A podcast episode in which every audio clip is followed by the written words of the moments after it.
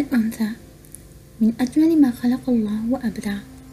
الأنثى هي ذلك الكائن الرقيق بعطفها وضعفها، بهدوئها وغضبها، هي سر الوجود الذي وهبه الله تعالى لهذا الكون.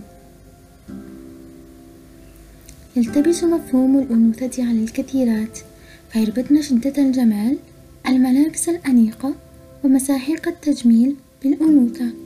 الحقيقة أن الأنوثة هي حالة شعورية لا علاقة لها بالسن، بينما الجمال حالة جسدية يختلف باختلاف العمر البيولوجي للمرأة.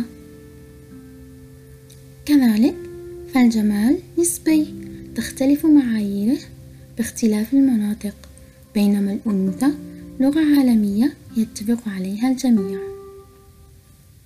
الأنوثة ليست حكرا على النساء الشابات والجميلات، بل هي حق لكل من تحمل مسمى أنثى.